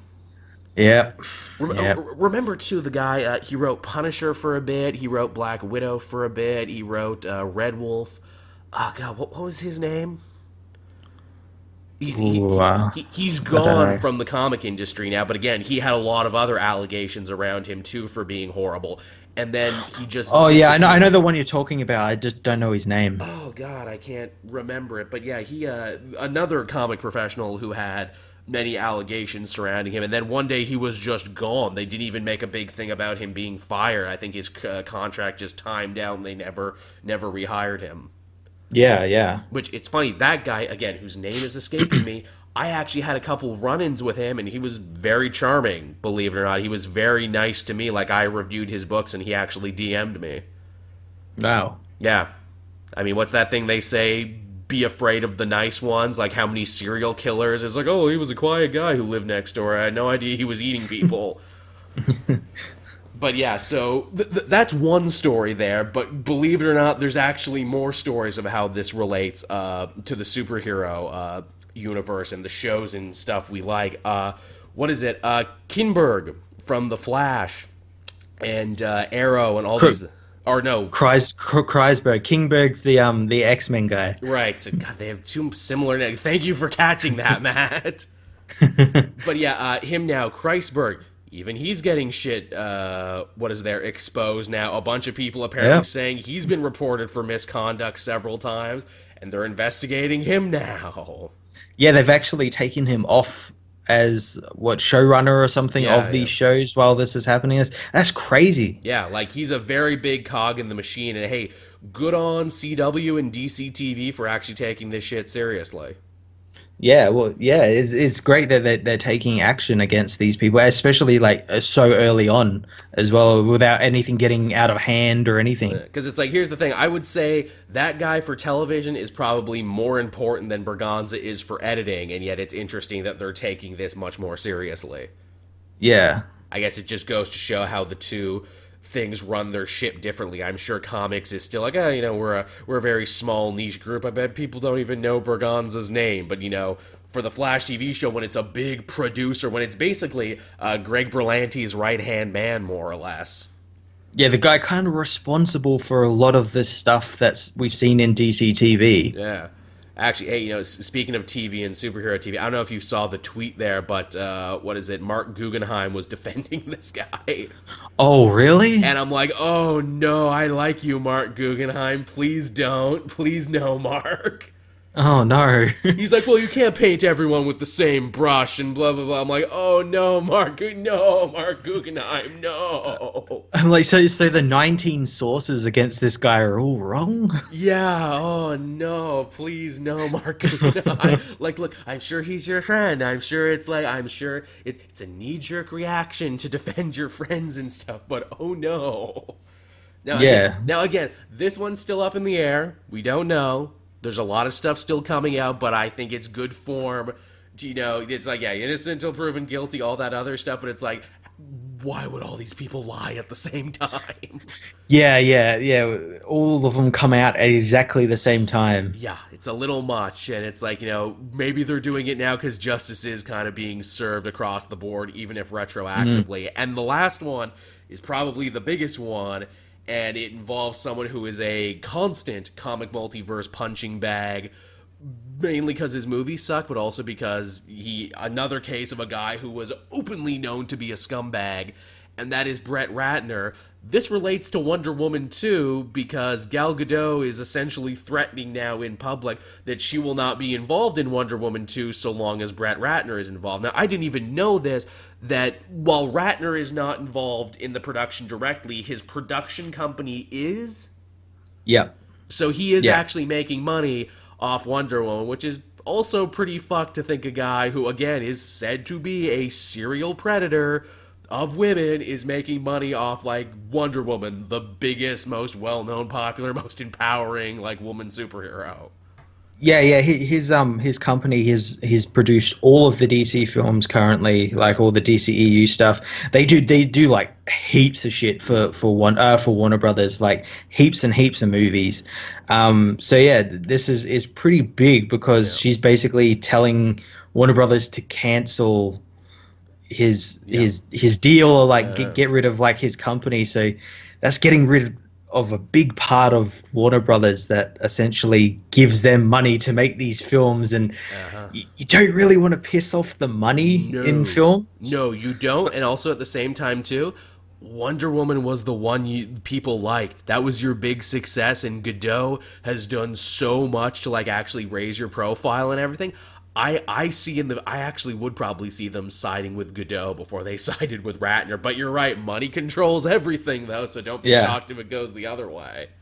Yeah, and uh, yeah, good, good, good on her for doing all of that. But yeah, you don't, you don't piss off the money in movies. No, that's it's quite. This is going to be very interesting to see how this goes moving into the future. And again, Ratner, much like Weinstein, much like Braganza, open secret. Everyone knew they were sleazes. They were all sorts of stories about how terrible they were, and people just kind of laughed them off and moved on with their life.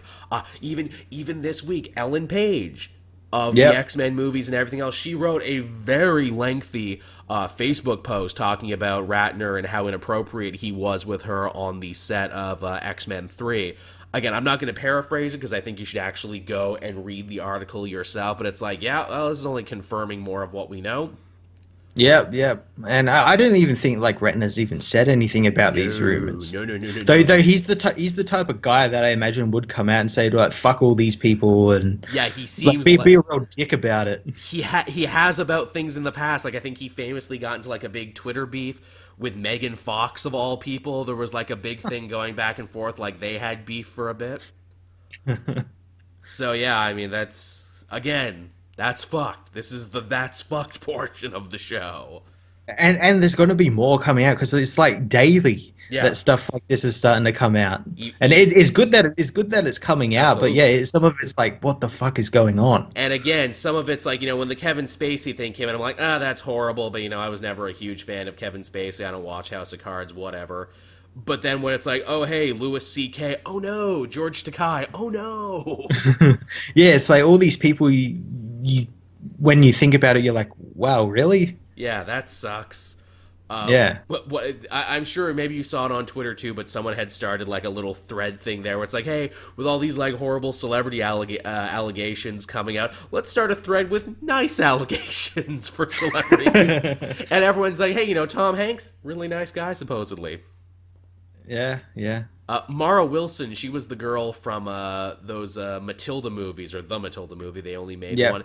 She told a really sweet story saying that when her mom was going in for cancer surgery, she actually stayed with Danny DeVito and Rhea Perlman. Yeah, that's that's cool. Yeah, that's nice. Again, Danny DeVito. Never hear anything bad about DeVito. Yeah, Or Perlman, for that matter. Apparently, they're both incredibly nice. yeah, yeah. Hell, we uh, we both heard good stories about uh, Luis Guzman, uh, one of the people we knew uh, used to hang out at his store and everything. Mm-hmm. mm-hmm. I, I liked him on Oz. He was good. Yeah, he was he was good in um. Am I watching him in recently? Narcos. Oh, oh, he's in that. Yeah, he's in the first couple of episodes and he's he's pretty good. I guess that makes sense. He's a prominent Hispanic actor, so of course he would be on Narcos. uh, yeah, so I mean, with that, everyone, I guess, uh, do, do we want to talk about what we read this week? We basically filled a whole show just with news, which never happens. I say we talk about maybe two or three comics because there were a couple of big ones. There were. Okay. I mean, I think obviously, I'm sure the one you're thinking about is Action Comics from this week, which was the end of the Mister Oz arc.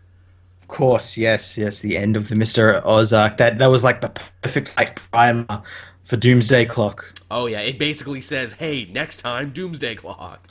Yeah, yeah, it, it pretty much does. But yeah, it, it was a perfect ending. I'm glad they didn't. I originally thought they were going to kill off Jor-El, Uh. and it was gonna it was gonna have like Manhattan blowing him apart in front of Superman or something. But no, they don't kill him off. They No. they keep him around. They they they keep him around maybe to come back a little later on. Teasing that maybe after Doomsday Clock, we could live in a world where Ma and Pa Kent aren't alive, but Jor El is.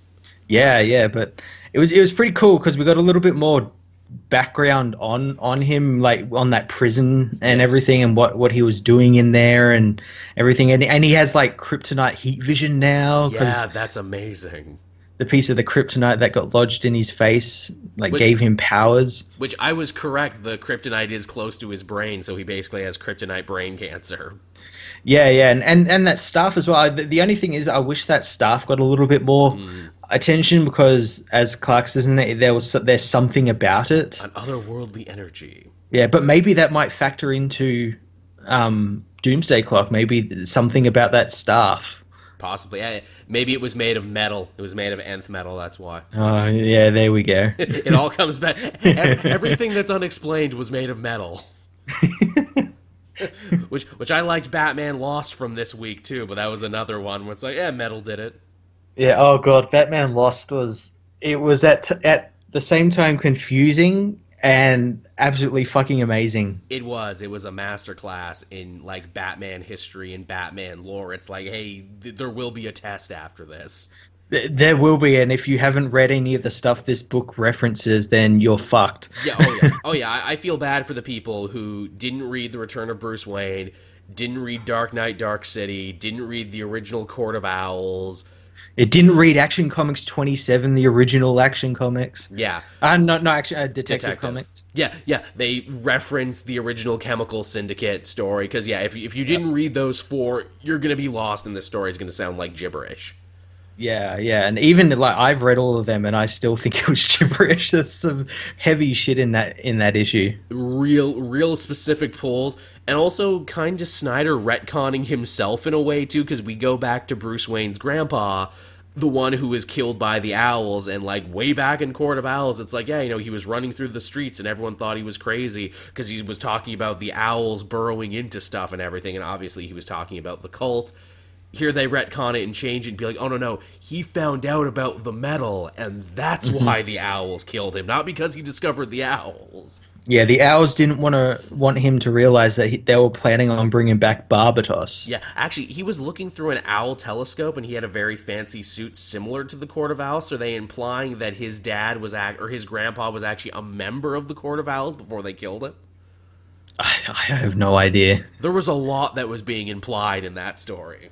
Yeah, they even implied that the bat that uh, Bruce sees fly through the window was Barbatos, and Yeah. in, in in in like a weird Grant Morrison thing, whereas whereas Bruce inspired Barbatos to come in, Barbatos inspired him to become Batman, so he could be born again. Yeah, and who who did what? It's this like circular Yeah. time loop of like Barbatos only found Batman when he traveled back in time after the Omega sanctions and he latched on to him and he corrupted his family and has been puppeteering him this whole time. Yep. Yep, and then he, yeah, he made Batman become Batman, so he could be inspired to become Ba- Barbatos and everything. It's, oh, it's a real chicken egg thing, and then they even further explain the Dark Knights by saying, like, look, Batman, the only reason you're the best in the world at everything, the only reason you're such a god mod is because I've been manipulating shit to help you out. The Dark Knights, the Yous who went evil and destroyed their world, yeah, that's me when I'm not helping them. so if I wasn't in your life, you would have fucked up your Earth like one of these other dudes did. yeah, yeah, it's so so good. It is, and it's funny. It's almost like Snyder is like actively addressing his harshest critics, who are like, "Oh, you know, Snyder's Batman. He's such a bat god. He always finds his way out of everything. He's always prepared. He's always yada yada yada." For then Snyder to pull it back and be like, "No, no, no. Batman's not a god. A god was just watching his bat. yeah, yeah, a actual Bat God. a literal bat god was there the whole time, and he's the villain." it's pretty it's pretty nuts uh, also detective comics this week uh, their final showdown there with the uh, batman of tomorrow which again they drop mention to hyper time in this and they drop it in action comics too yeah, yeah. Drop Hyper. Hyper Time was like a big part of this week's Detective Comics. huge part of it so much to the point uh, again i'm sure it will be a big part of doomsday clock too to where i'm like wait did the did the watchmen exist somewhere in hyper time is that what they're going to tell us Yeah, uh, yeah. I don't know, maybe Doctor Manhattan is living in Hyper Time or something. Or because we Yeah. see Flashpoint show up again, even though it shouldn't, because it's not a alter. It's it's not an alternate Earth. It's an alternate timeline. Yeah, yeah. Oh god, the, this issue was so good. It, it as well as like, like just like the story of like the that they were building up with like the general and Brother Eye, and I like that Brother Eye as well wasn't like like used like as like a big doomsday device. Yeah. It was just like a part of his plan. I uh, I like that Luke Fox was important, Yeah, yeah. They actually remembered that he can do shit with computers. and that his shit isn't on the same Bat computer system. so like he's like, no man, I got my own independent servers. yeah, yeah, you can't fuck with me. You can't screw with me, man. I got a bunch of external hard drives plugged into my suit. got all my movies and information on here. Yeah, that that was fun. The hypertime stuff was fun. Now, the stuff with the costume, did you did you catch what I caught about this? Where it's like, hey, the general stole Tim Drake's costume when he died. But mm-hmm. when Tim Drake came back, he was wearing a costume. yeah, So there were two costumes. yeah. So what's up with that? Yeah, I I don't know. It's it's it's, it's very strange. Like did yeah, because he, he got like he got the costume from like where Tim was like killed. It was like mm. that the only thing left. But. Yeah. then when Tim was taken into Mister Oz's prison, he was in a costume. So yeah, goddamn, that's so weird. Is are they trying to like imply maybe this Tim isn't Tim That and was maybe what I was someone thinking. else? Is this Tim a sleeper agent that Dr. Manhattan or Mr. Oz created to infiltrate the Bat family? Or, and follow me on this one, because this Tim's origin is different from the Tim in the New 52, did, Is it pre Flashpoint? did Tim? they grab pre Flashpoint Tim Drake and make him think he's always been here while they killed off the shitty New 52 version? Or you know what they've done? You know what they've even done? They've done. Uh, they Superman reborned him. They fused the Tims, and, and and he remembers both both things happening. So that's why he remembers the Belfry and all that sort of stuff. Uh, But he's he's technically the pre Flashpoint version. Yeah. Although maybe that falls apart because this Tim doesn't remember Connor, and if he was pre Flashpoint Tim, he would probably remember Connor. Well, it might be like like uh, may, maybe maybe it was something like um, like an experiment that like it didn't go. It went w- right with Superman because it's Superman. Right. But when they tried it again on someone else, some stuff got a little fucky. Or they also seek to imply, too, maybe what happened to Connor is what happened to Wally, where he got kicked out of time and deleted and everyone forgot. Yeah, maybe. Because they've Yeah. clearly set a precedent with Wally that he came back Yeah. and everyone he touched remembered. Yeah, oh, so much good stuff. Man, you know what? Here's the thing. Like, Doomsday Clock starts very soon. Does it start this week or next week? Next week, 22nd of November. Okay, you know what we got to do, Matt? We got to get together one of these days and we got to do another, like, brief history guide to Doomsday Clock. I've actually started writing it because there's a lot of points to cover, but there's oh, actually God. quite a lot to get to. There, there is a lot to cover. Because people forget they start planting the seeds for Doomsday Clock, like, back in, like, the end of Darkseid War. Well, yeah, and, and like even before that with Mister Oz in like Superman in like the New Fifty Two Superman. Yeah, I'll definitely need you to cover that because it's like clearly Oz was supposed to be important, but they didn't know when or where. Yeah. So yeah, that's definitely one. Uh, any other books we want to talk about? Um, I'll, I've got my list up. Hold on. Um, I don't think there was really any other bigger, bigger books uh, this week. I think yeah, that, that was them pretty much. that was about it. Yeah. Yeah, we've we've given a nice big meaty show here and talked about comics, so I guess we can start winding her down then. Yep. All right, so thank you everyone for coming out and watching the show. We're happy you enjoyed it. I'm assuming you enjoyed it. I don't know. I'm putting words in your mouth. I do that sometimes. I'm a bad host. I'm sorry. Go, gonna assume if you're this far into it, you've enjoyed it. Yeah, if you've listened to it this far, Matt and I can only jump to the conclusion that you liked it, or you know, you left it on in the background while you did other shit. Yeah. So thank you, everyone. We hope you enjoyed this very, very meaty news-filled episode. God, I don't even know what we're gonna call this one now. We talked about so much. Oh, yeah. We'll we'll figure it out. Yeah. We'll figure that one out. But yeah, thank you for listening. We hope you enjoyed it. As always, if you want to download an audio version of this show and carry it around with you everywhere you go, we have a SoundCloud page. I'm reminded we have a SoundCloud page because they took 16 bucks out of my account this week to keep that up. So go listen and download and justify my spending that monthly money.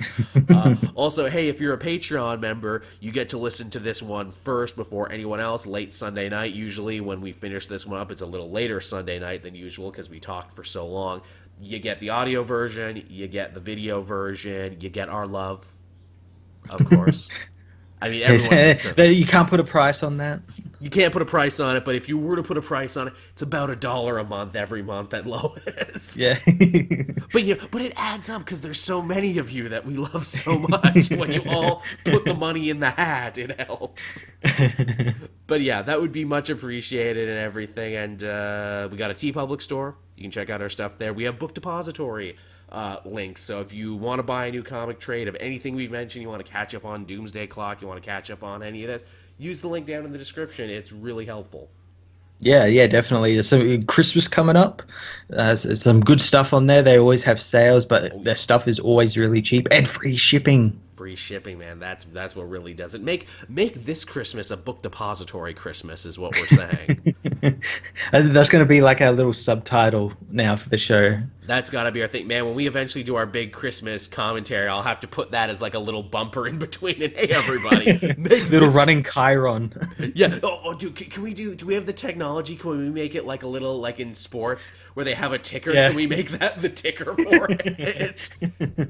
no, but seriously though, make make your Christmas merry and make ours too by checking this out. You'd be doing us a solid. So yes, thank you everyone for watching this 77th episode. We will be back again next week. Same comic multiverse time, same comic multiverse place. Yeah, excuse me. I don't know if there'll be as much news next week, but we'll see how it goes. yeah, we'll see who goes over to DC. And we'll see who goes over to DC next. Well, well ne- next week, I imagine next week will be our Justice League spoiler Oh, cast. yeah. And Punisher. We'll have to flip a coin Oh, and God. decide if we want to do Punisher. Well, I guess Justice League comes first because it's one movie versus however many episodes of the Punisher. Yeah, yeah, Let's do that. yeah. High five. I can't high five you. Yeah, you. You're in a box on my screen. oh no. Well, thank you all the same, everyone, for listening. We'll be back. Bye bye. See ya.